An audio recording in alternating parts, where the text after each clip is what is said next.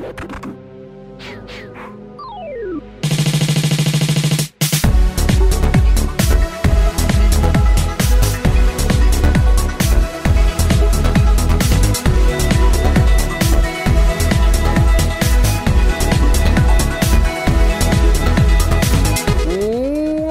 up, RPG fans? Welcome to episode 16 of the Switch RPG podcast. I am one of your hosts, Philip, and I'm joined as always by my partner in crime, Gio. Hey, what's up? What's man? going on? How you how how are you doing? I'm doing great. I was trying to give you like a spiffy title again, like I did last time with Master of Mischief, and nothing came to That's mind. okay. So, It's all right. It's fine. It's fine. I'll uh, we'll, power of show we'll we'll discuss later. We'll discuss. Later. Ladies and gentlemen, if this is your first time listening, this is the official podcast coming to you from SwitchRPG.com that brings you all the exciting news, upcoming game releases, and the latest in the world of RPGs on the Nintendo Switch platform. After we cover all that jazz, we then read your questions on air and try to answer them if we are even able to. Remember, if you want to be part of the show, you can do one of a couple different things. First off, you can use our spiffy email address, which is podcast at switchrpg.com or you can dive into our discord server and post in our podcast channel that discord is discord.switchrpg.com at the end of the day, we hope you know we want to hear from you. Gio, before we dive into some news, we got some housekeeping to take care of. We like First we like off, a clean house here.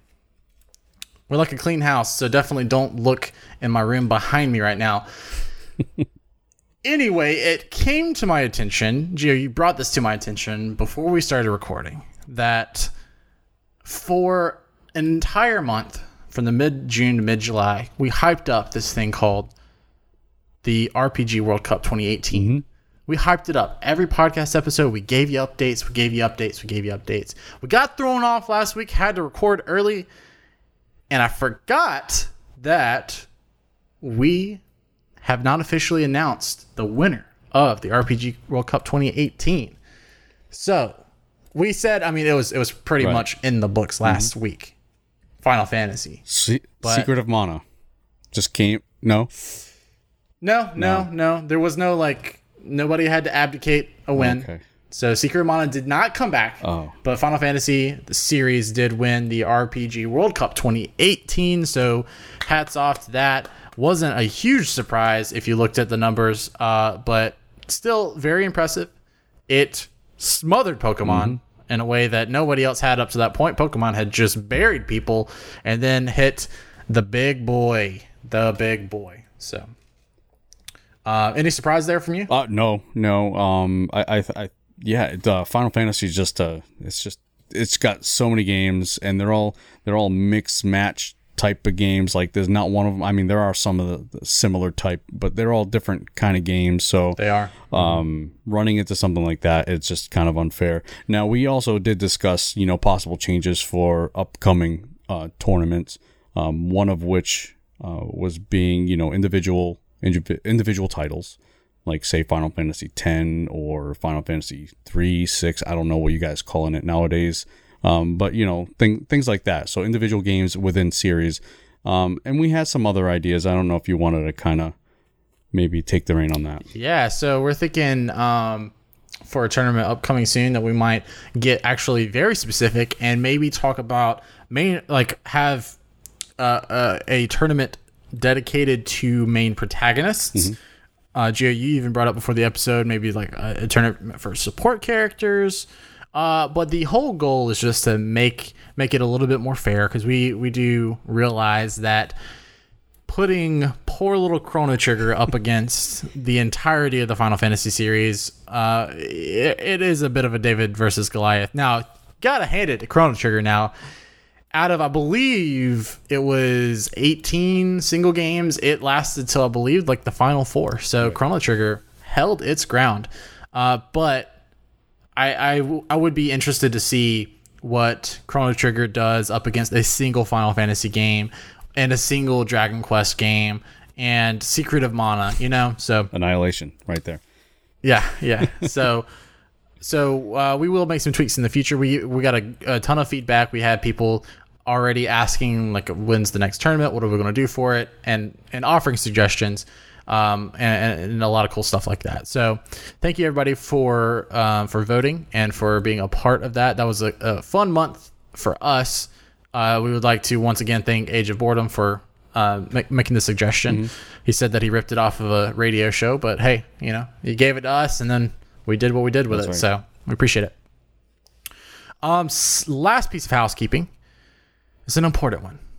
Ladies and gentlemen, I'd like to take a moment to honor a fallen a fallen ally of mine. And that is the word SNES.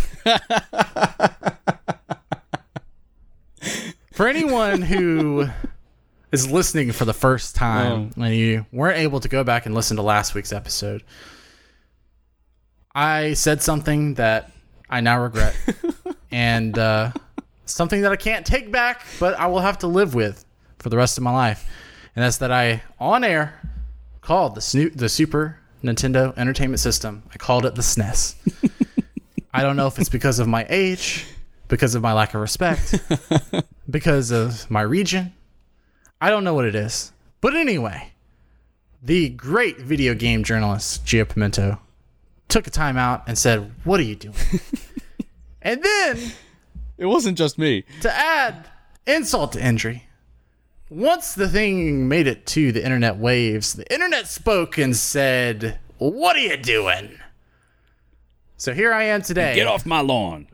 here I am today, but a humble, humble, semi innocent man. You're SNES free.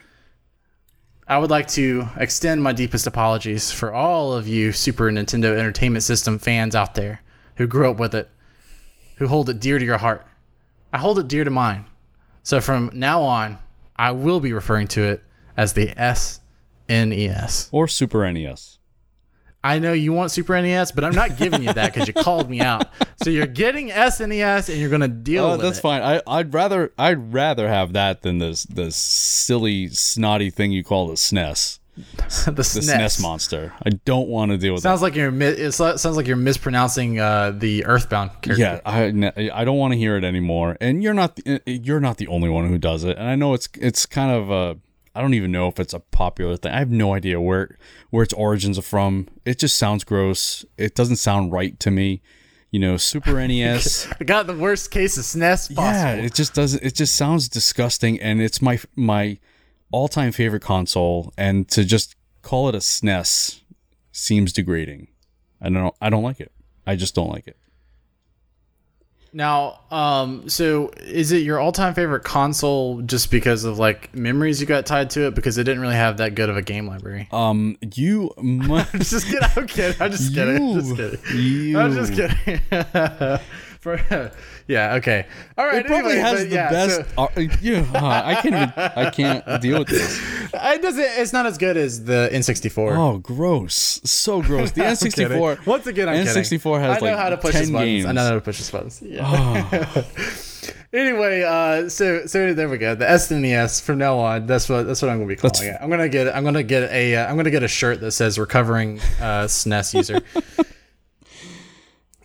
All right, uh, ladies and gentlemen, let's jump into this week's news. Uh, first off, uh, we've got it's not really news, but it's it's a neat little thing. Um, a, little bit of Octopath Traveler update. We're the first couple of stories here are going to be Octopath Traveler. The game is still roaring strong, so yeah. you know we're not going to devote another entire episode to it, but you will be getting some Octopath updates here and there. Um, so first up, we've got a tweet from Nintendo Everything and a subsequent little article that mainly just posts uh, posted a video from the developers. It was a developer interview, and uh, so we want to encourage you guys to go watch that video. Once again, that's from Nintendo Everything.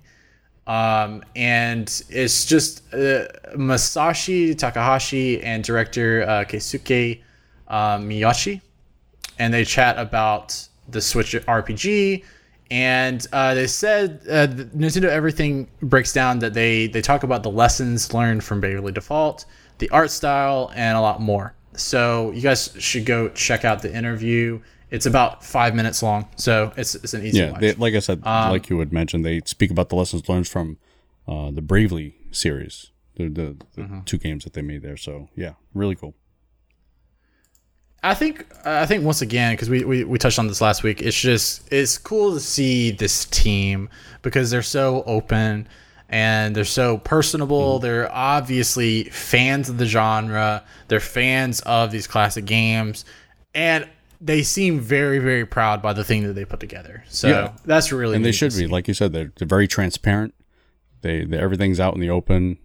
Um, so yeah, hats off to them. Very And hats off to them. very yeah, very successful, by the way. Uh, exactly, uh, which is what we're we're talking about now from Nintendo Wire.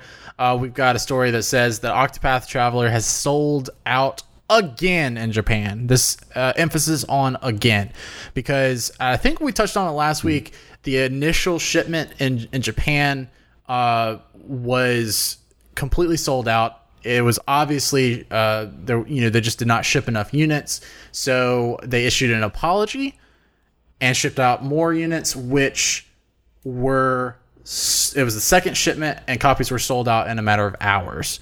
So this thing is selling, and Square Enix has had to issue another apology about the the availability, and uh, you know they admit that they underestimated the demand of the game, uh, because it's also very difficult to find over here. Um, a sort of companion story from GearNuke.com is that it's already the best selling third party Nintendo Switch game in 2018 on Amazon. Um, I believe that's behind. That is behind. I can't remember. be I I believe. Xenoblade? I think it was Oh, Mario Rabbids. Mario Rabbids. Yeah, I think it was Mario Rabbids, and I can't think of the other thing. Uh, but as far as third party goes, it is it is number one. So that that's pretty cool because I mean it, it had only been out a week before before it hit there. It's charting really well Right. uh, on on sales. It seems to be. I really want to see what the Uh, final numbers are on these, and the fact that they're they they're running out of these is gonna hurt them. I would think. In the long run, I don't know. I don't know because I mean, if you think. I mean, the Switch also kind of did this. yeah, uh, because not not sure about what the demand was going to be coming out of Wii U. Uh, I think they they sh- they short shipped units. It was hard to find the Wii, uh, the, not the Wii. It was hard to find the Switch for a long time. Uh, it hasn't seemed to hurt the Switch. Now, what I don't know. It's, it's it's it's weird because, like I said last week, that the thing that will never run out of units will be the eShop. Yeah. So if anything, it may just force people to buy it digitally, and then maybe buy it again physically. I don't know if there are other people that were going to do that. I don't know if there are, or I don't know if they would just they'll just stay away. Um, I mean, obviously, I, I think that. I mean, you said it, it might hurt them. I, I I don't think it's helping. no, But um, but I mean, you know, one of the laws of economics is that you know scarcity breeds. You know, hey, you gotta have it. You yeah. know, so I forgot where I read it too, but um, they said that they had sold in Japan. They had sold ninety percent of whatever they made, so they they only have ten percent left of whatever stock, and they're trying to split it between a lot of people here that still want this Mm-hmm. game. So hats off, man. This this game is doing really well. Um I don't know where you're at with it, how you, how you're feeling about the game. I mean, I find myself just all right, I'm just going to do this one thing and then I'm just going to do this one thing and then I'm, and, and I'm playing it and it's like where where does the time go? Um so I kind of I mean, there are some repetitive parts of it. It's a turn-based game. That's going to happen you know but uh you, i still find myself playing and playing and playing and playing so it's it's very cool Oh, I, I, I'm I'm really high on the game. Uh, in fact, my best friend in real life just picked it up uh, yesterday. Yesterday, he was over at my house, so that would have been Sunday. We're recording on Monday, uh, and he was like, "Hey, look, dude, I, I've got my Switch, or not, I've got my Switch, but I've got Octopath on my Switch." And he's like, "I haven't jumped into it yet." But then, whenever he went home, he texted me like six hours later and said that he had started and he couldn't put it down. And so I'm sure that he played late into the night last night. Um, and I bet I bet he's at it again tonight. So uh, I, I love I love that a lot of people are positive on it. I've talked about this before. I like to be in the middle of like that positive, you know, self perpetuating storm. Uh, it's fun. It's good. It's good to know that you know I'm not alone in liking the game. Um, I I do see some of its pitfalls, some of its flaws, but man, those definitely don't even come close to outweighing what I'm getting from it. You know, as, as far as positivity goes. So, uh, and, and there's just this really cool culture around it right now. We've got you know we've got people in in the Discord, um, you know, making music, remixing soundtrack. Uh, making artwork. It's just it's really cool to sort of be at the epicenter of of this, and it's a really cool time. So It's really taken over. I'm glad to see like the Switch. I mean, Mm-hmm. for for me, it's there's nothing else out right now that I'd rather play on it than than Octopath. I and I don't really see anything coming up. I'm at least for me. Yeah, for uh, for me, I've got Banner Saga three Okay, yeah, uh, out. Yep. Uh, uh, when this releases, it would have come out yesterday. So, but that's big for me. I played the first two games. I'm really excited about the third one. Um, but other than that, no, there's there's nothing. Um, yeah, And I'm talking, and- be, I'm talking and- beyond our role playing games. I'm talking beyond RPGs. Yeah. for the Oh, yeah. Switch. Oh, I'm There's- with you. There's I'm with you. nothing Yeah. out there that I'm looking for right now. I think I think it came out at a fantastic mm-hmm. time for the Switch specifically, but then also with other consoles as, as well. You, there are some bigger games coming later this year, but I don't think it's necessarily competing with a lot of those other games. Right. Uh, like Spider-Man, Tomb Raider, uh, Red Dead. I think if you were into JRPGs, you, you were going to pick this up. I don't think that's going to. I don't think Red Dead was going to stop you from picking up Octopath Traveler. I mean, I'll, I'll So- be picking up uh, Red Dead, and I'm for Yeah. sure playing, you know, Octopath. And there are some other games that are coming out for the other console that I'll, I'll be getting.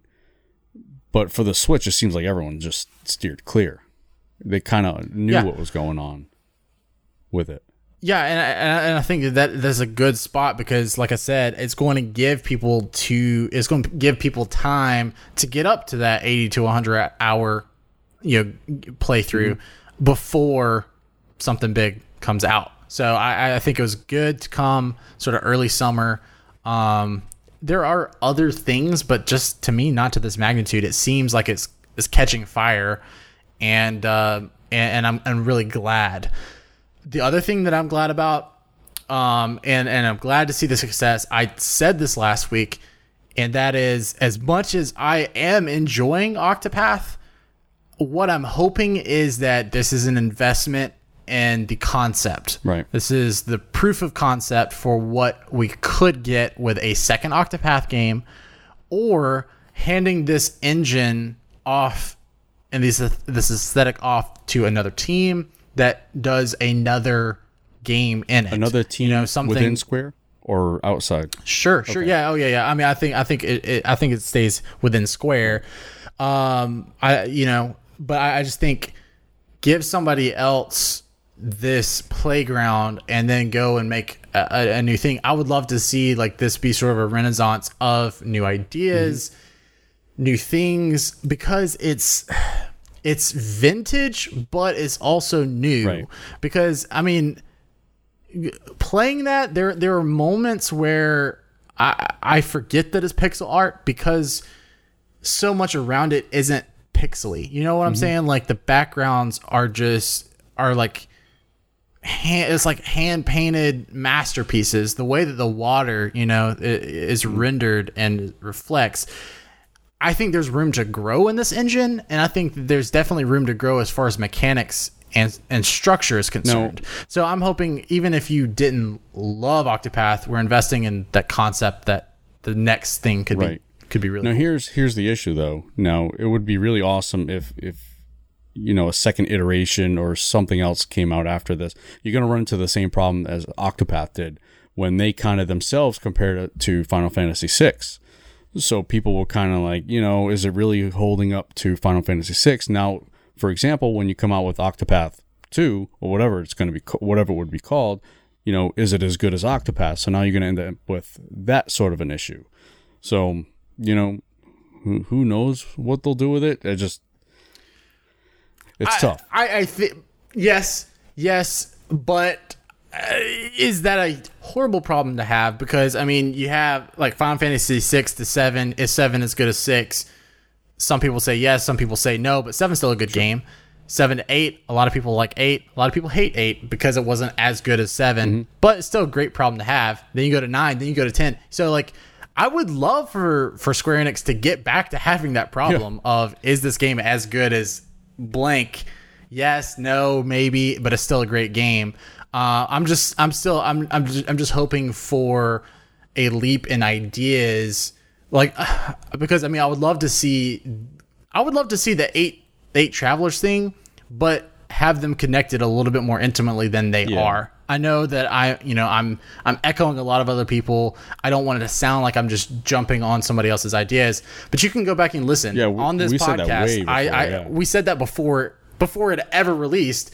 That's what I'm concerned about. Before we ever had confirmation of what it was actually going to be, are there going to be connections? Turns out that there really weren't many. Right. Um, and the ones that were there to me aren't very meaningful. So I would love to see this concept built upon. Right.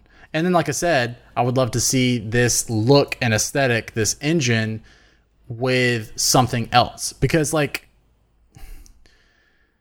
I'm not saying they look exactly like, but I mean, if you go back and look at Square in like the 90s and you had, you know, you had Final Fantasy VI and you had the Mana series and you had the Saga series, all those feel squarish. Mm-hmm. You know, all those feel like Square, but they weren't the same thing. They had different mechanics, they had different ways of telling stories. And I would love to see that where you've got this engine that's being passed around and maybe the sprites look slightly different, but it's all it all feels similar. It feels like it's in the same family, but they have different ways of telling stories. They have different ways of gaining parties. They have a different emphasis on different things. I would love to see sort of the renaissance. Yeah, I definitely think there's there's room for improvement for sure, and that next iteration could fix some of that stuff, like an overarching story, like you've mentioned, way way way in the past. Um, but you know, even in this game, there's some travel banter. You kind of you know get some banter within the party. I wish there was more of that.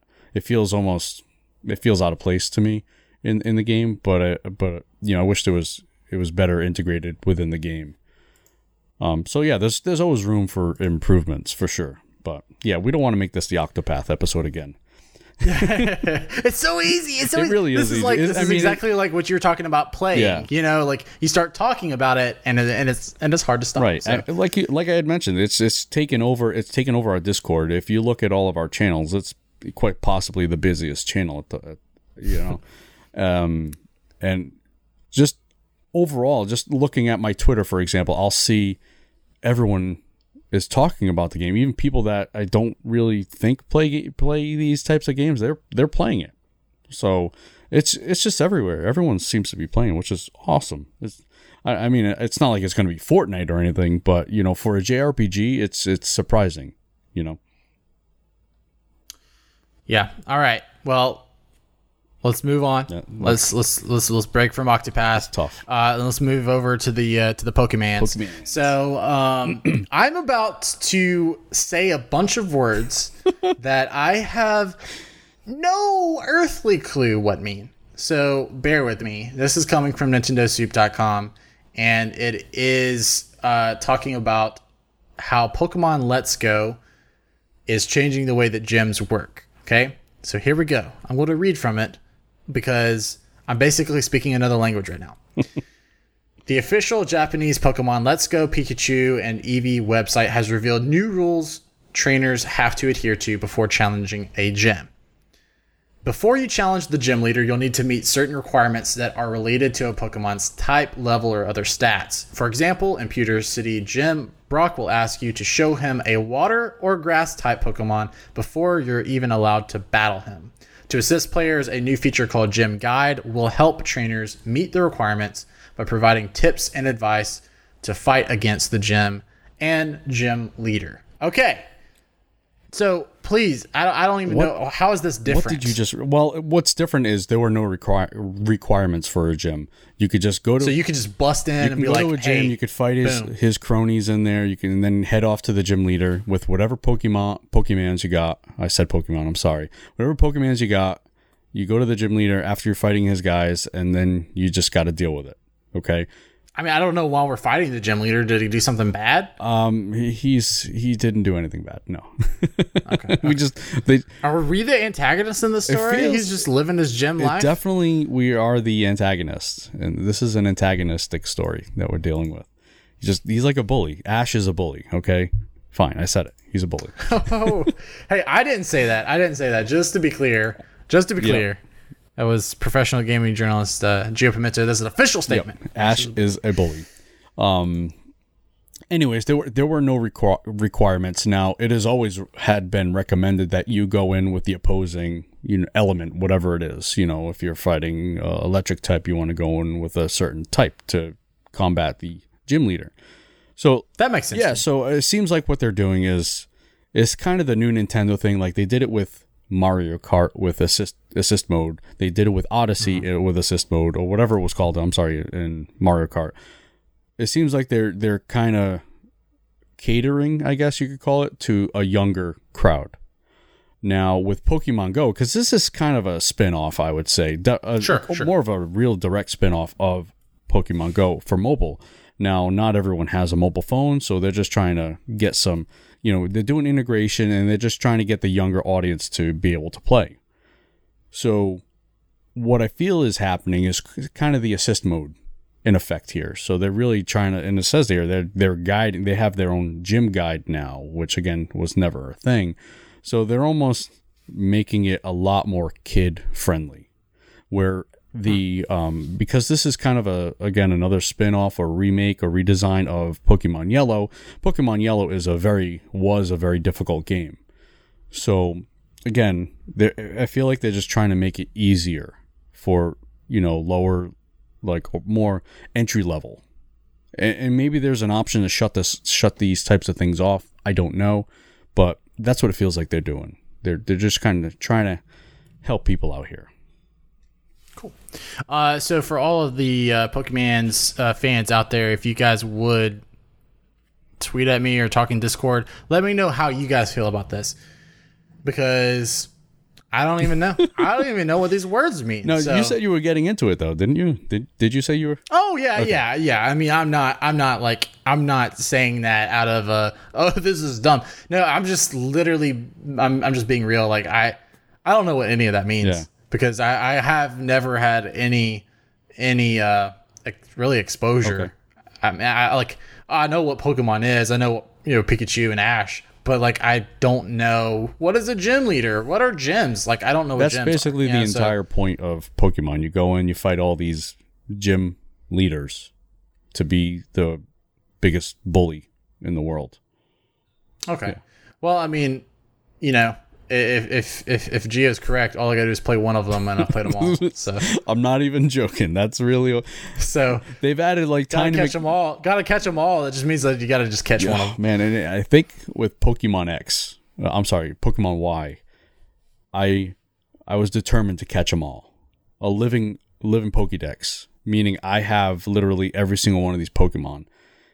And I have quite a bit. I dedicated a lot of time, a lot more than I'd like to say on this podcast. Um You're among friends. yeah, it's it's hundreds and hundreds and hundreds of hours. It's embarrassing actually. So and and I was trying to do it legitimately. I wasn't trying to cheat or anything like, you know, you go on YouTube, everyone's got some sort of method to try and catch them all, but you know, there are some that are really difficult to get where they're just kind of event type Pokemon where you have to say for example, go to Toys R Us. Moment of silence you got to go to Toys R Us or GameStop or wherever, and that's the only time you can ever get it. And if you miss that opportunity, you're done. You never get that Pokemon. So it, it became really hard to try and get those Pokemon. But I got, I got quite a bit. I think I want to say I was about a hundred or so off of about eight hundred. So I did pretty good, um, considering, you know, I guess uh, kind of a late entry Pokemon game. That's really when I started to try and collect them all was Pokemon Y, and that wasn't that long ago. But um, anyways, yeah, that's my little Pokemon story for you. Look at you. Look at you. All right. Um, so last piece of news uh, is sad, uh, sad piece, but we did want to um, to announce it, report it. Uh, according to NintendoSoup.com, uh, famed illustrator uh, Hiroshi uh, Kaj- Kajiyama um, of of games such as Golden Sun and Shining Force has passed away. It was announced uh, by his son on Twitter on uh, July 14th. So um, you know our our thoughts reach out to them, uh, his family, uh, and all his colleagues and people that have known him over the years. Um, those are those are some pretty big games, pretty big franchises, and uh, I know he he made quite the impact in the industry. So Yeah, for sure. for sure, for sure. All right, uh, let us now move along and talk about what we've been playing. Do you want me to go first? Gio, yeah, you can go first because I know it's not going to be too long. No, uh, uh, essentially, I was on vacation, so um, I purposely did not bring my Switch. It was it was for me to just kind of get away from it all. Uh, spent the whole time with the family. We went to New Hampshire, we went kayaking, fishing, all that, all the family family stuff. It was a good time, but unfortunately, I didn't play too much. Now is that like is that like the Skyrim AR game or something? Like I What, mean, fishing. th- this whole outdoors. I don't I don't understand. Is that like were you leveling No, up? no, no. This this is this is or real life, Phil. This is real life. Were you like scanning trees for XP No- points nothing, or something? Nothing, nothing. No, this is I. I was in the water. I was fishing with a you know a real fishing pole. You know, kayaking with a real. Like in Final Fantasy 15? No, this you're, you're you're not listening to me. All right, I feel like I'm I'm not. You're not listening. This is real life. you're looking at me weird. okay. And, okay. and that's all another right, thing we, right. we we didn't mention at the top of the uh, episode. We're now on YouTube, right? So you can actually see our faces. Yeah, See- yeah. yeah. So Yeah, you can. You so can. YouTube. You can see me zoning out when Gio talks. well, you actually nod off. Um, but what is it? YouTube.switchrpg.com.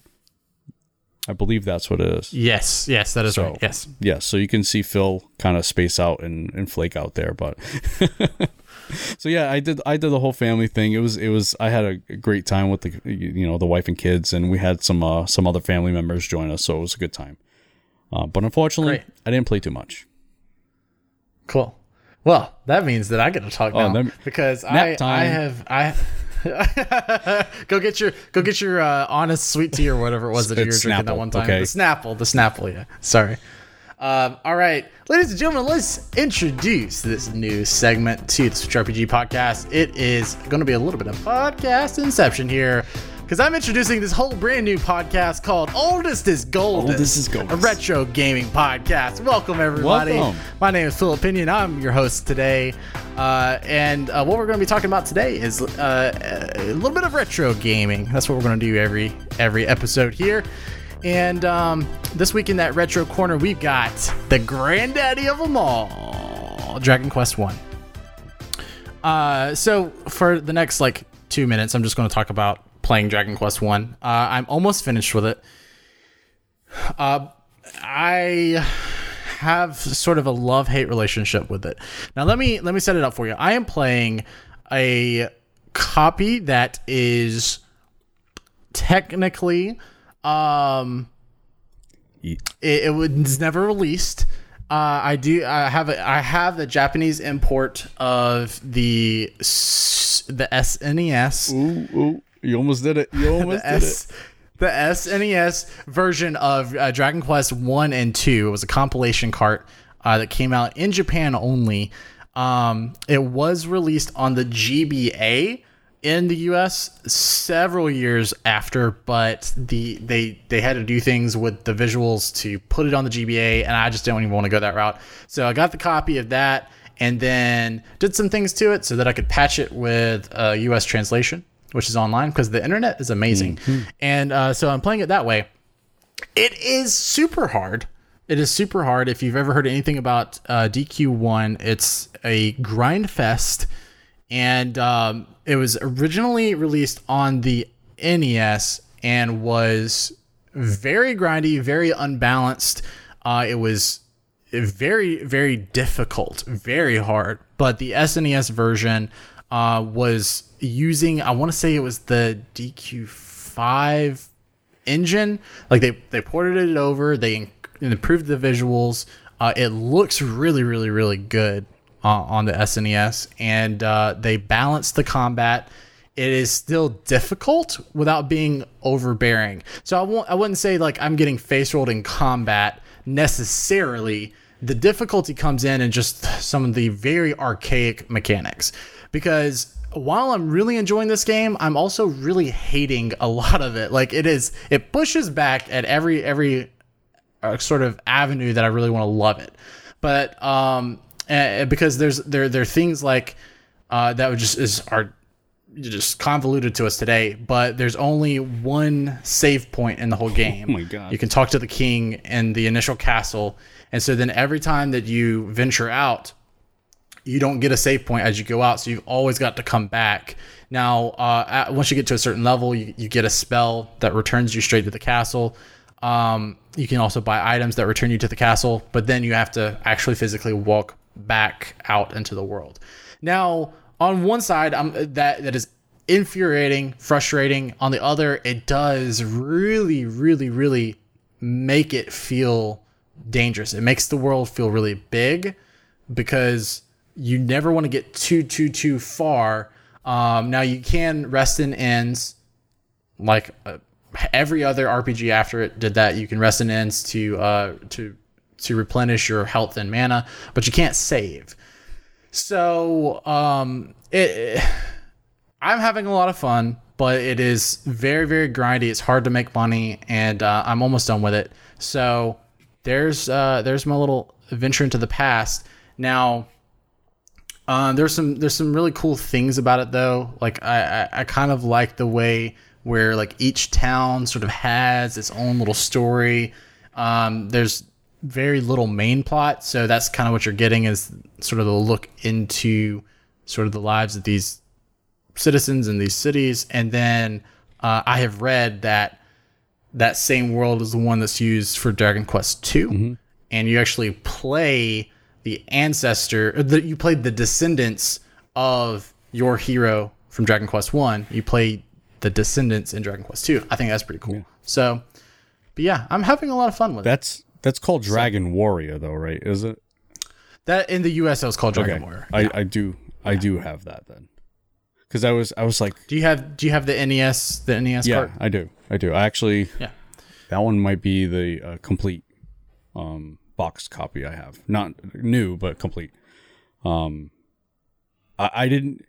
Again, the NES when I first got it, I was way too young to be playing those games, so I never, I never played it.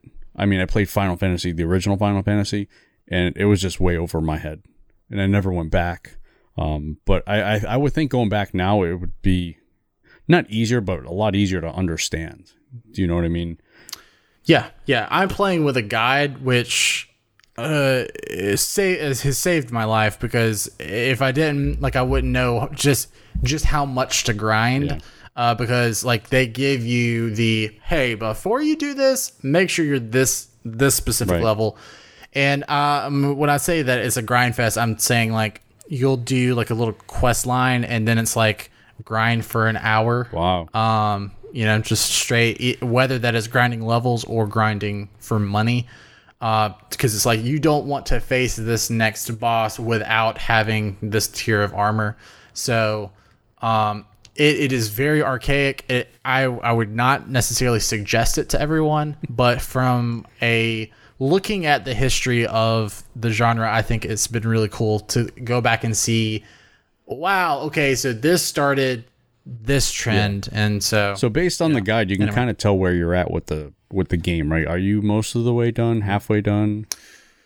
oh, I uh, I would say I'm more than three quarters of the way done. I I just have to uh, I have to go and get all of the final armor, and then I believe I am ready to face like the final dungeon. Okay. And uh, how many hours are are you in at it now? Eight to ten. It's not it's not very long, you know.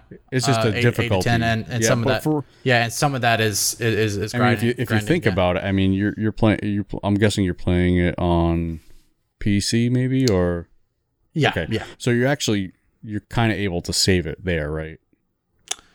yes. All right. Save Save states. states. Yeah. Okay. So if you think about it, way back when, you would have to sit for at least four, at least four hours, because that save spot is in the, basically about the halfway point of the game. So you'd have to you'd have to have major gaming sessions going on. You know, four hour gaming session or another four, whatever it might be. You know, once you get to that first save spot in on the Uh, NES. Well, yeah. Well, well. I mean, you get to that first safe spot initially, and then you'll like you you find yourself always kind of coming back. You can always come back Okay, every I got you know every so okay, often. I got you. So Yeah. it's not just a one time deal then.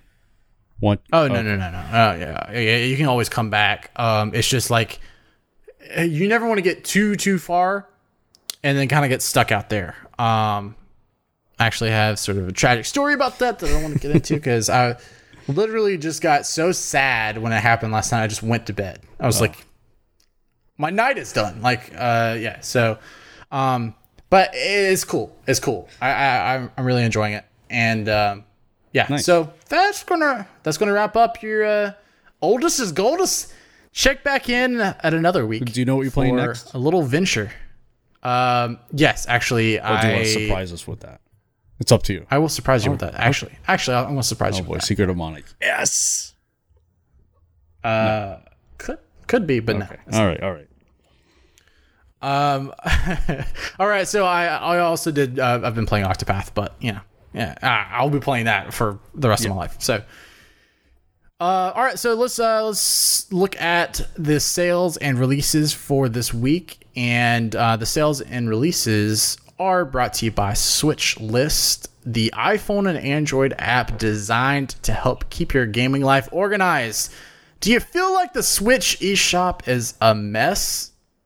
Gio, do you feel like that? It can be a mess. Yeah. Very unorganized sometimes. Yeah. Do you find yourself sometimes needing to just find information for a certain game very, you know, Yeah. yeah. It's kind of clunky to say, for Yeah. example, search for a specific game.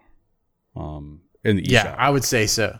So what's cool is Switch List makes it a breeze to find exactly what you want in just a few finger swipes. You can search, sort, and scroll through only what you want to see. Switch List, organize the clutter in your eShop life. Gio on sale this week. We've got Fear Effect Sedna for eleven ninety nine. One more dungeon, five ninety nine, and Regalia of Men and Monarchs, the Royal Edition, for twenty one twenty five. So there you go. Very nice.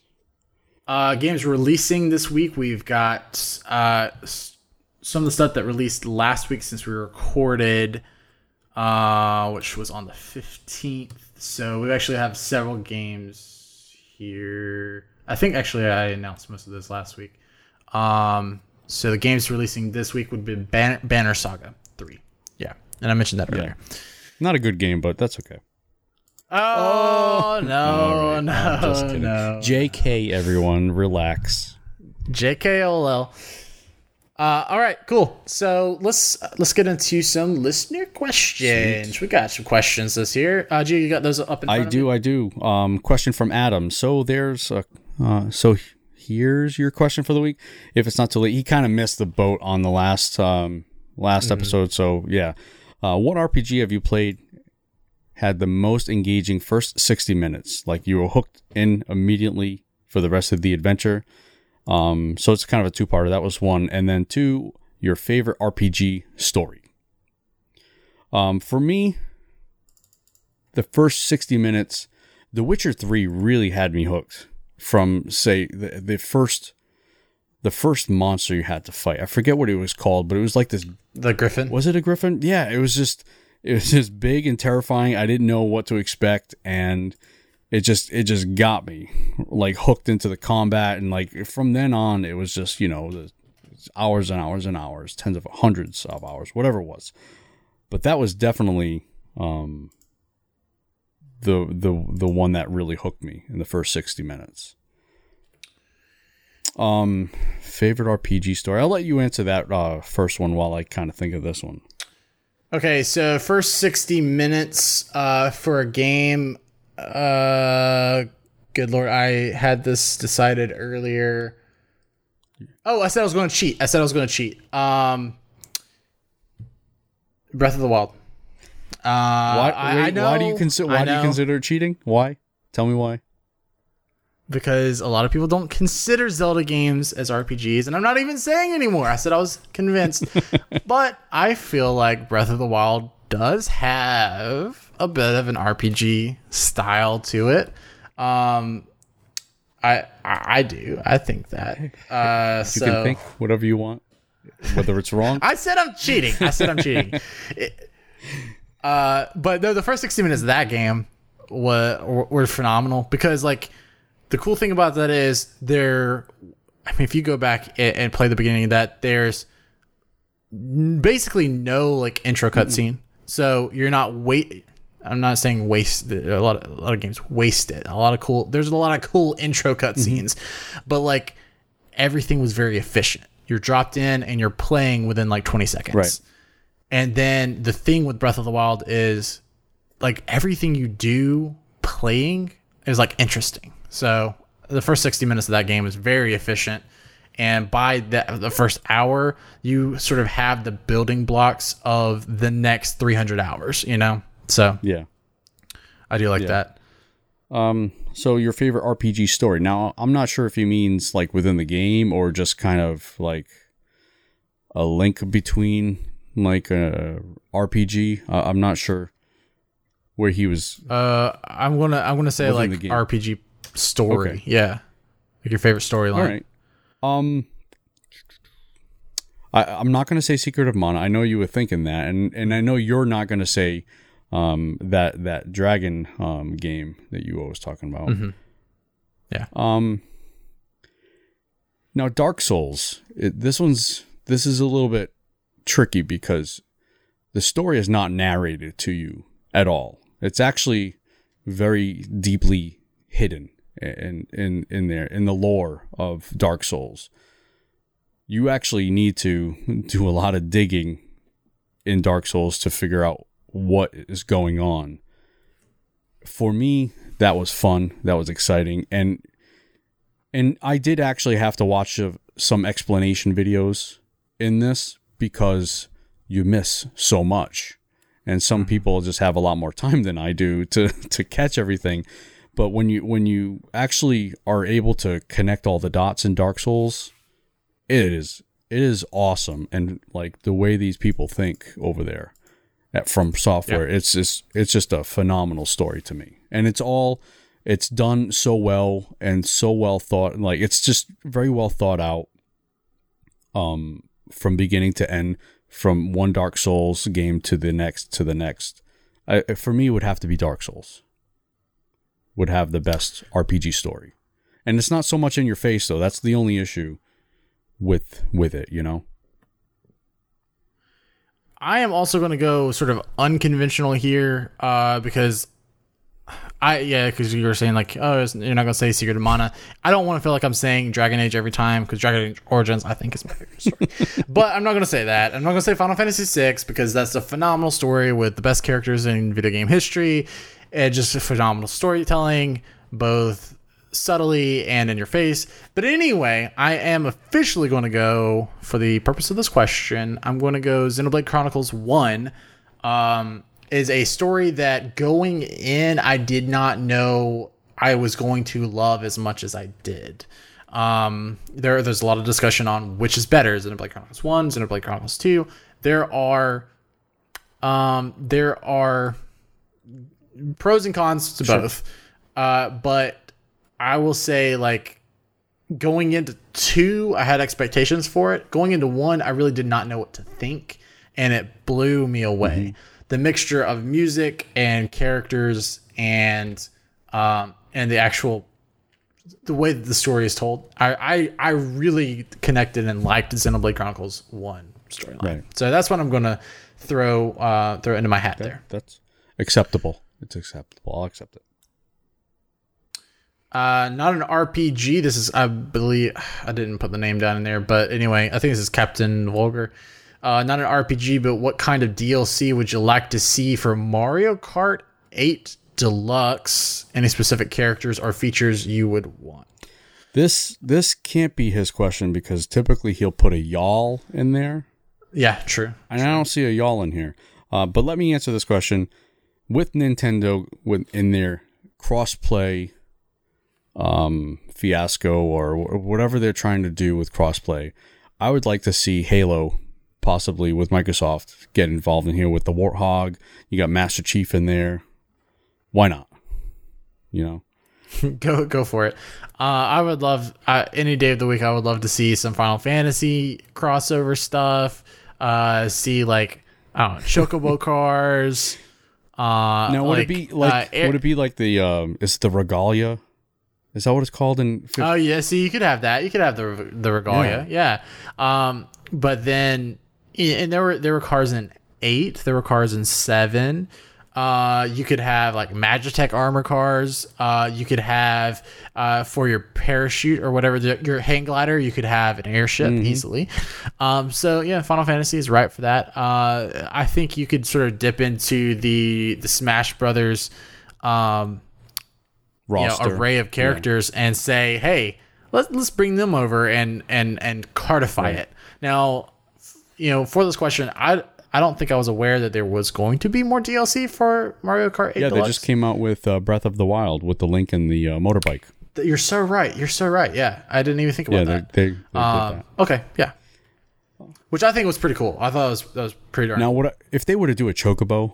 It has to be in the style of like the old fashioned road Roadrunner. I don't know if you remember the Wily Coyote and the Roadrunner. Like it needs to be a real chocobo. I don't want like a you know chocobo slap like a picture of a sl- uh, chocobo slapped on a car. It needs to be the actual chocobo. Like you're sitting on a chocobo, you're riding a chocobo. I, I think it should have the mechanics of the of a motorcycle, but yeah, it's got like the animation. Right. However they figure it out. chocobo. The, the, I don't know what magic they do over there, okay, at Nintendo, but it needs to look and feel like a real chocobo.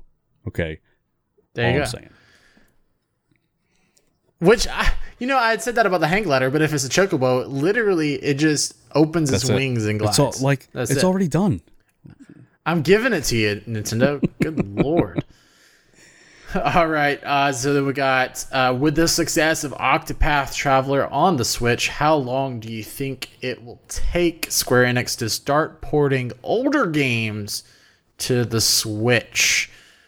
Now, the success of the Switch has been happening already. The fact that the Square Enix hasn't taken advantage of that already makes me believe that maybe they won't do it. Kind of disappointing, you know.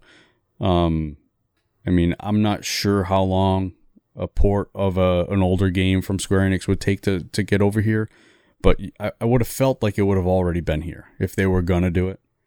So Quit smashing my dreams. sorry, bro. Sorry, bro. Uh, so for me, um, when do I think it will happen? I think it's got to start happening within the next year. Um, You mean just like So- just word of it, not released this year because it's kind of cutting it kind of short. I'm not saying this year. I'm not saying this year. I'm saying like by I would say by holiday next year. oh, okay. Uh, I want some. I want. I would love to have something. Okay, so say Um, for example, like how old are we talking? Are we talking like Final Fantasy 10 or X? So so that is that is the great question. Is okay. So where where in the series would it happen? If I'm saying most realistically, because if we go by recent like history with Square and what uh, their trends have been, I think you've got to look at like ten or twelve as a, a prime target for a port. Uh, you've got ten that is wildly is is is loved by a lot of people, um, and it already runs on Vita. Yeah. Um, so that whole compilation, the 10, 10 Yeah, I 2 feel like compilation there that. That's fits. yep. Um, 12 just sort of had its re-release last year uh, on on PS4 and PC. I do have some concerns over if that would run because I don't know, you know, since they did such a big uh, jump in visuals and things like that because it was coming from it was the jump from PS2 To to uh, to PS4. Oh, okay. yeah, it was never on because no, I thought it was. no, and that was the thing because like ten had sort of the steps, uh, but no, I mean twelve had not had a release since PS2 since its actual release. So, um, so that is that's a big jump, and I just don't know. Can you pull that back? Can you despec it to run on the way that the Switch would need it to run? But I think that you look at those two as targets. Um, my pie in the sky would obviously be like uh four, five, six. Um, I love that era. Um, I, I know a lot of people, you know, would would would give a lot for like a seven Yeah, right. and nine. I like I bet nine, yeah. nine would nine would sell would sell uh, a bajillion. like any of them, really. He could just release all of them, and they would just sell Yeah. like instantly. Yeah. Um, but I mean, it, I, I don't want to be all Final Fantasy here. I mean, I think the mana stuff. Yeah, that's what I was gonna Uh, makes a lot of sense. Um, now, isn't there already in Japan going to be something to do with the mana series? Um, because I know I know that we got like the the Secret of Mana remake, For but they were but Japan was getting some other sort of remaster of some sorts. I I, I I don't, don't, know. recall. You you you could be right. I just don't. I don't remember. But I mean, I think I think something with the mana, or the mana series. I think Chrono Trigger makes a lot of sense. Um, my hesitation with all of these is that those types, for whatever reason, the pre 3D era for Square, they're having a lot of trouble figuring out remasters and ports because they want to they want to change things that don't really need to change because I think that they're trying to make it more accessible. But you know, that's not really what you need to be doing with those old Just games because I don't think you're necessarily. That's really all they Yeah. need to touch, in my opinion. Uh, because uh, with something like with something like a Final Fantasy VI, and you know, it's got the historic, the historically bad port to mobile, and that's like the only thing that we've got right now, as far as six on a modern con- uh, on a modern device. Is like I don't, you're not getting new fans into the series with this. Oh, look, Final Fantasy VI. I, I just don't think you're getting new fans. So if you're not getting new fans with a modernized, let's change the UI, all this. Why are you just ru- why are you ruining it for the people that were going to buy it? Like you're you're going to people who's already played it are going to buy it. They just want what that experience was back then. They want to relive it now. So why update things that shouldn't be? Why ruin the sprites? Why ruin the look of the game? It was gorgeous before, and now let's modernize it, you know, for this new audience and make it look like it was, you know, uh, a a bad attempt on RPG Maker or something. It definitely doesn't need to be that. Just fix glaring errors. If there was a real bad bug in there, fix the bugs, and that's it. It doesn't. People love Final Fantasy VI the way it was. It doesn't need to be. Doesn't really need to be changed. You don't have to change perfection. Well, That's just that's well, just a fact. let's not throw that word around. We don't. I don't like to throw that word around lightly. Just saying. Uh, I'm just saying. I mean, I know that you know that's kind of like the pinnacle, especially if if you if you mock that game in our Discord server, which I have done. You know, you could be you know vilified for it. Vilified. Uh, Firestream Firestream has the power. He has the band. stick. I I know. I he loves Final he Fantasy he poked me with it before. I mean, I changed the name of uh, of a Discord channel, and um, yeah, I felt I felt the wrath. No, I just well, you call it Final Fantasy three too. I mean, I did call it Final Fantasy three. No, he he didn't do anything. He was cool about it. I was I was just just joking around. uh, all right, so we got favorite Switch indie game so far. Um, was it? Oh yeah, I I totally messed up and didn't put the names in here. I can't remember if this was Ad Adam. I think this was Adam, maybe. Um, but he asks, uh, what what's the favorite uh, Switch indies so far? He says Hollow Knight, uh, Celeste, uh, Pato Box, and then he says that he we uh, he hopes that SwitchRPG.com will champion Cosmic Star Heroine.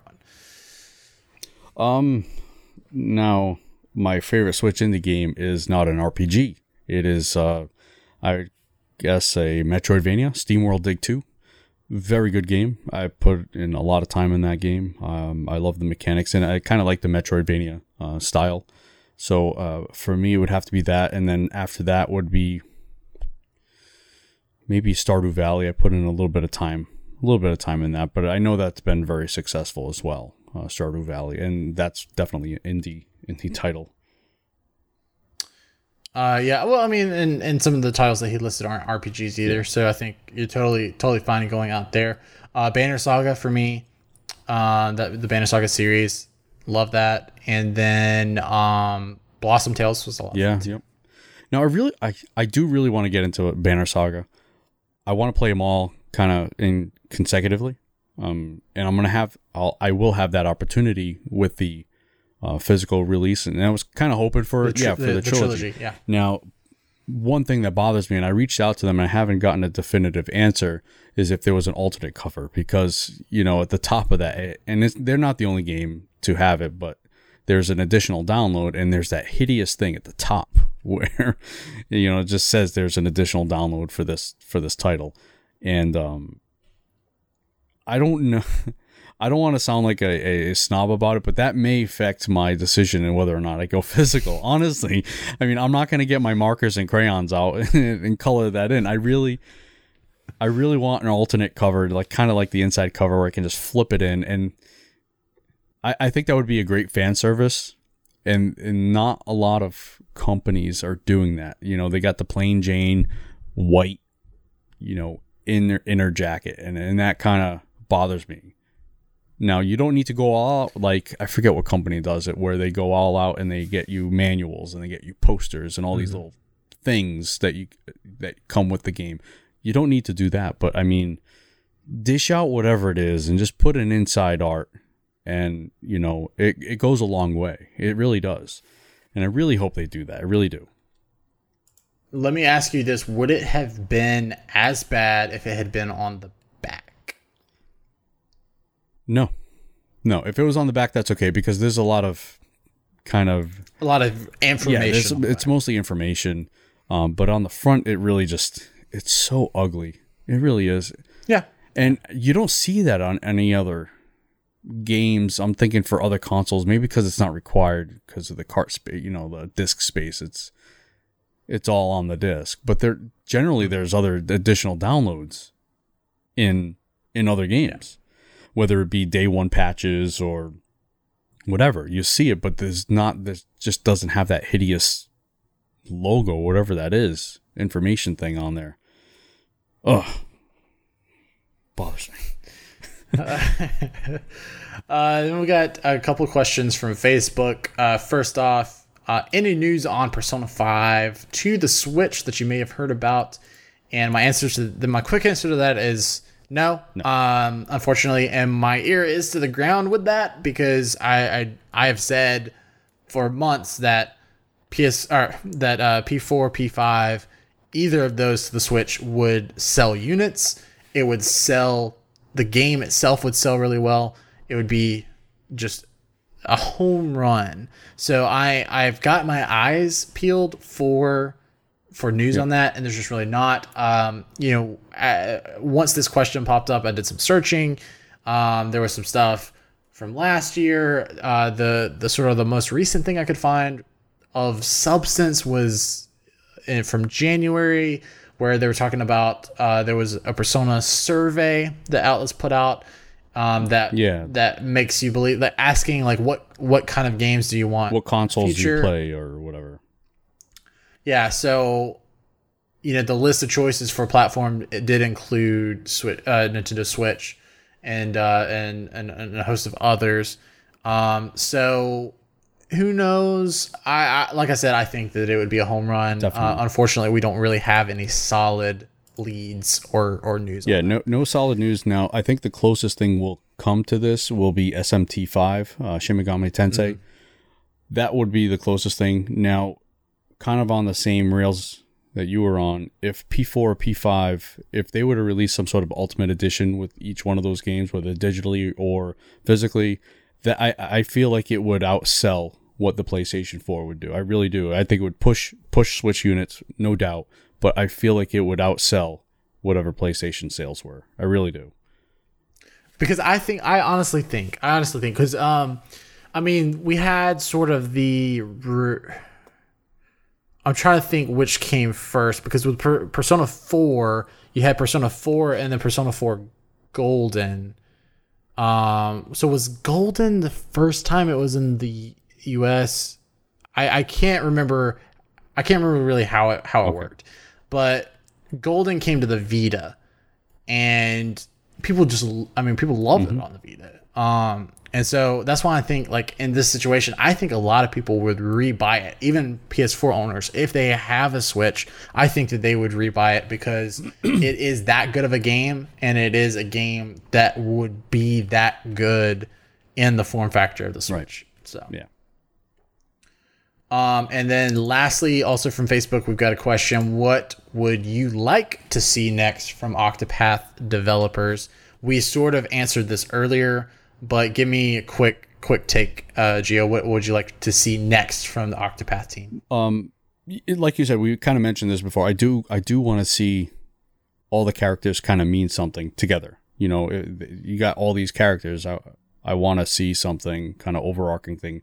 Now, if that's if if if the question is meant for Octopath in general, or if it's I'm not sure if it's meant for like a say another project. I'm not sure. Uh, what what do you want to see the developers work? I, I would say like the, their next project. Yeah. Honest, honestly, uh, more of the same. I have I have no, mm. I don't have any issues with the game, gameplay wise. Technically, it's fine for me. I just would I I want a a bit of more of a story. I mean, I, I'm okay with the eight different stories, but I want I want one main story. I, I think they could do that because it, their stories are kind of generic in a way, but I, I think they could I could do they could do a better job with that. But musically, it's fine. Visually, it's beautiful. You know, I have I, I have no other problems with the game, honestly. Yeah. So what I would what I would like is something like what Gio say, I think we're we're in complete agreement. We've been we've been like we said hailing this ever since we yeah. really got information about the game. Um, but I think that you could easily have some sort of th- once again a th- sort of a throwback to vintage story uh, tropes. Have some sort of world ending threat, uh, worldwide threat. You could still have these smaller stories because the thing is i i like that they're all individual and that they all sort of have their own narrative i like that but if you could seed like their their their reasons for doing all these things had some sort of anchor mm-hmm. point you know that that they're all sort of revolving around and so then um instead of oh you go here here here maybe you choose a character in the beginning, you can still choose a character to play, and that's like your main character. But give that that person a reason to go to one of the other person uh, other characters. Give them a reason to go to one of the other characters' towns. Uh, maybe you get to a point in the story where it's like uh, a general comes to you and said, "Okay, well, we need to either go to A, B, or C to defend. You know, we need to defend that town." Well, you know, uh, some of your other party members are at A, B, or C. So you get to choose, okay, I'm going there. So that's your reason for going right. there. And then the quest makes you meet one of the people there, you know? So um, I think something like that, but so that you got that main story anchor and that all of their stories, like I said, you can still experience all of their stories, but the main meaning is you have some sort of anchor point and there is a reason for your characters interacting and coming together. Um, so that that's sort of my thing is an evolution. And one other thing that they they either need to fix in the next whatever else they do, or just get rid of our side quests. Now, in Octopath side quests, they don't give you any direction really at all on what you need to do. Obviously, you kind of try and have to you have to try and figure it out with what you've just been told or read. You know, you just kind of have to figure it out. But they almost seem meaningless to any story. other than the person telling you or giving you the side quest. So again, either make it meaningful or just don't do it at all. Um, and uh, for those who aren't aware, if you haven't seen already, um, our official staff review of Octopath Traveler is on the site now. Um, Meatball Sub played and reviewed the game, and um, he he does sort of give a rundown of all the main mechanics of the game, spoiler free, and uh, so you can go check that out at switchrpg.com. And he does touch on the side side quests a bit, and uh, he he was very positive on, on the quest. So um, so you get sort of Gio's perspective here, but if you would like sort of the other perspective of side quests, you can go read Meatball Subs, um, his review, and uh, see sort of which uh, sort of where they fall for you guys. Um, and then also real quick, Cosmic Star Heroine. Uh, f- there was a comment about we we hope that we champion it. Um, just so everyone knows, I don't know if it will be published when this goes live, but I have in fact read our official staff review of Cosmic Star Heroine uh, for the Nintendo Switch, and I gotta say that uh, we will be really supporting that game. It's a really good game. It's a really good game. We're excited to see it on Switch, and we will be uh, at you know pushing pushing that. some inside it's- information it's good here. and it is a good it is a good review too uh, coming from someone who doesn't review a lot but he did a really really great job um, all right Gio you know what time it is Um, right now it's it's eleven. Well, no, no. What time is it? well it is It is. oh, for you it might be different, but side side It's, quest time. oh my! uh, side oh my! quest time side quest time oh my We goodness it's been like five episodes since we've had a side That's quest. like thirty-five years in dog years. Something I don't know. You know what? I don't know and what and I, sh- I should rephrase that. It hasn't been five episodes since we had a side quest. We have them. In fact, they're they're filling up our our our quest Yeah. log. There's just there's a backlog of them, but uh, we've had so much main quest for so many episodes. But it's time to knock out a side Sure, quest. let's do it. Um, all right, so this week what we got is oh I can bring back my side quest music. It's been a while. um, uh, this week what we've got is what is your favorite or most memorable sort of physical piece of gaming, whether that's a game, an actual physical game, or a console, or maybe a collector's item that you own or have owned in the past. Do you want to go first? I can't. yeah, I can go first. Now, I did mention this. I want to say it was maybe three episodes ago. Um, I do, I think it was the last side quest yeah, it might have been, but I actually do own um, my original Super NES um, box. You know, I went there. It was Kmart. I remember uh, going there with my father, buying it. Um, it even has the UPC code taken out because you had to mail in uh, the code for proof of, proof, uh, proof of purchase to get Mario All Stars. So I had had to get Mario All Stars. Um, one thing, um, my father has since passed, but I also I have his signature on the credit card receipt. Um, I have uh, all of it, all the information he had to fill out for it was warranty information. Um, I wonder if it's still good. I don't. I don't think so. But you know that it's got the one eight hundred number. It's got all that. All, but I have all the receipts um, for it. Uh, it's my my original Super NES is is in there, and that has to be my ultimate of. And you know, I'm looking at it right now. It has to be my ultimate of all my collection here. If I was to go outside of that, I do have. Um, it's it's not a um, not a game. It's it's really it's a chest, a, a toy chest, and it has it's from uh, Super Mario Three. It has Super Mario Three uh, graphics on it. It has uh, Legend of Zelda graphics on it. Uh, basically, from uh, I want to say the graphics are from the cartoon. I don't know if you recall the cartoon, but I'm a little older than you. Um, I knew I know about it. Yeah, so it. it's got the graphics of uh, the Legend of Zelda um, cartoon, the Mario Brothers uh, cartoons on there. It's just something different. Like I said, it's a little wooden toy chest, probably about uh, 18 inches cubed. And um, I think whenever someone new comes in here, you know, they're looking at all my junk.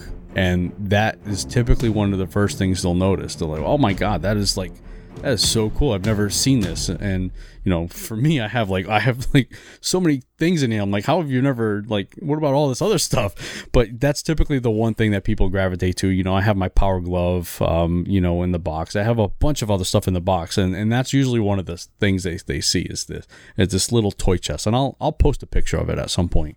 Um, but that would that would I think that's probably my coolest thing. Cool. Yeah. Uh, so for me, it's actually going to be two consoles, and it's going to be a one that I still have, and then one that I don't have anymore.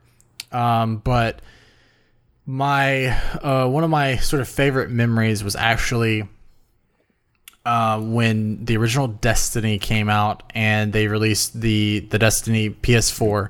It was a Glacier White PS4 with the the white controller and it was boxed with the original Destiny, and that was the first console that I ever I ever personally bought for myself. That was the first time that my brother and I each had a console because this was like the first console generation that there wasn't a lot of local multiplayer and if you did multiplayer it was, you know, you, you both had to have yeah, a console. Yeah. So this was like the first generation we both had to sort of go our own ways with that. And so my Glacier White PS4 was like the first piece of hardware that I bought for myself. And um and so for that reason it was really special and like I did the whole pre-order thing from GameStop and I went at midnight, you know, it was actually like 8 8 it was like 8 p.m. Um, because they had like uh, Halo LAN party and like the Destiny launch stuff. There's trivia and uh, you know hung out for several hours um, waiting for midnight to get to get my PS4. So that was like the coolest thing. Um, it to this date is my favorite aesthetic for uh, for the mm-hmm. consoles. Mm-hmm. I, I, loved I loved that original look for the PS4, like the angular uh, architecture, and that with the just the sleek white. It was just beautiful.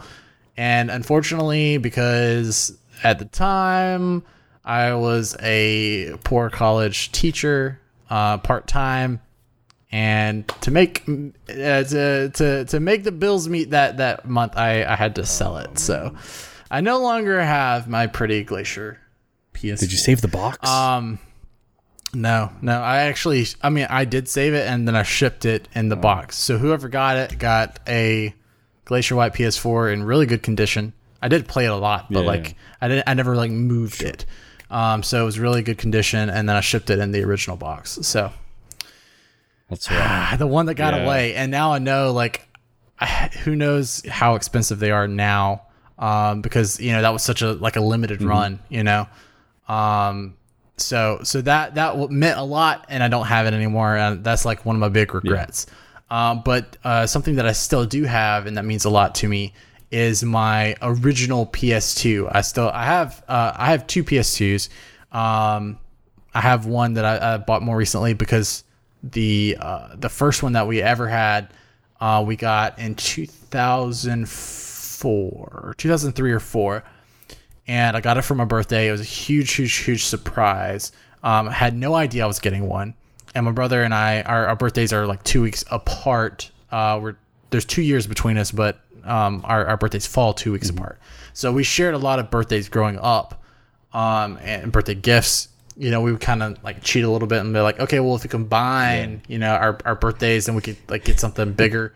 So, but this was something like the our, our parents ignored all of our suggestions and it was the best it was the best way to be ignored possible because uh, they surprised us with um, this this PS2 and uh, I got it with uh, Madden 2004 I think and uh, one of the MLB games at the Michael time. Michael Vick cover right? Uh, yeah Michael yeah. Vick cover yeah.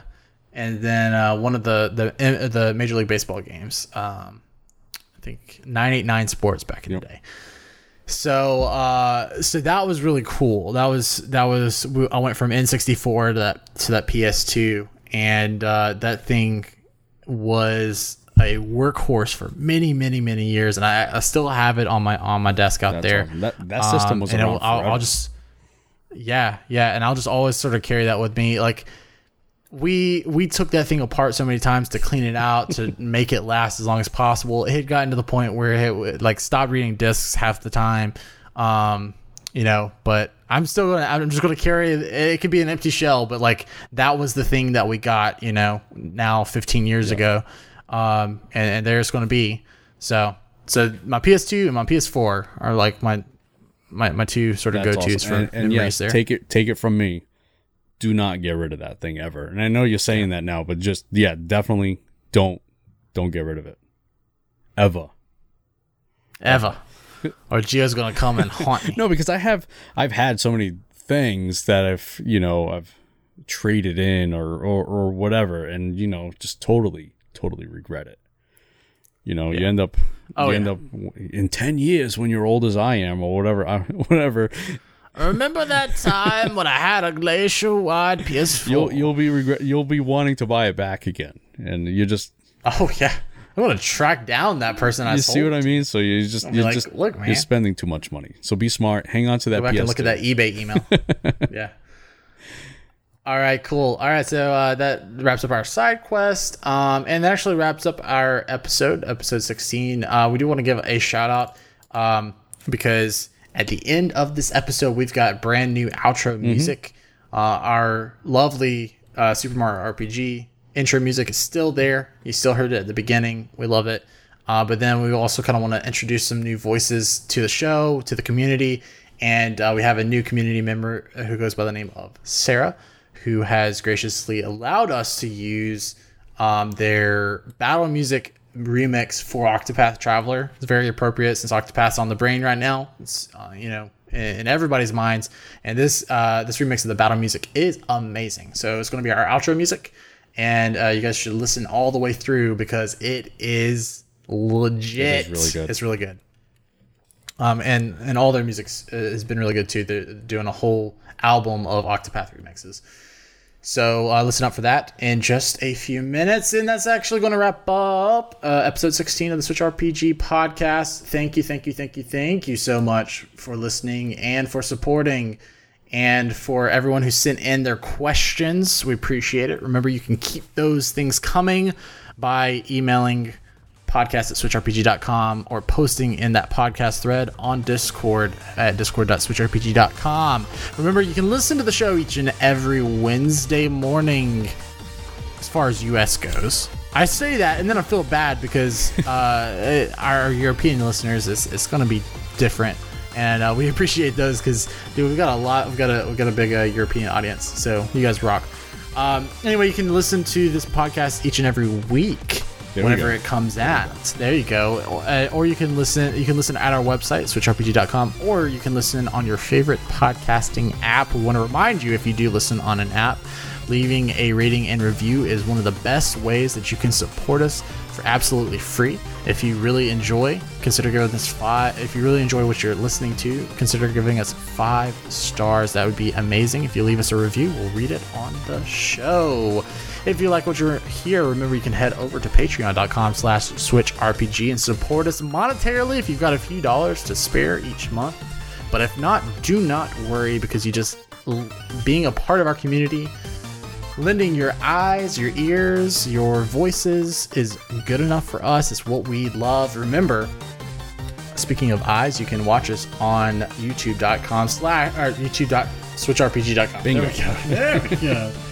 There we go. Um, and finally, remember you can head over to switchrpg.com for all of your Nintendo Switch needs for RPGs. Until next episode, I'm gonna go finish Dragon Quest One and not cry doing it. Oh, don't don't cry.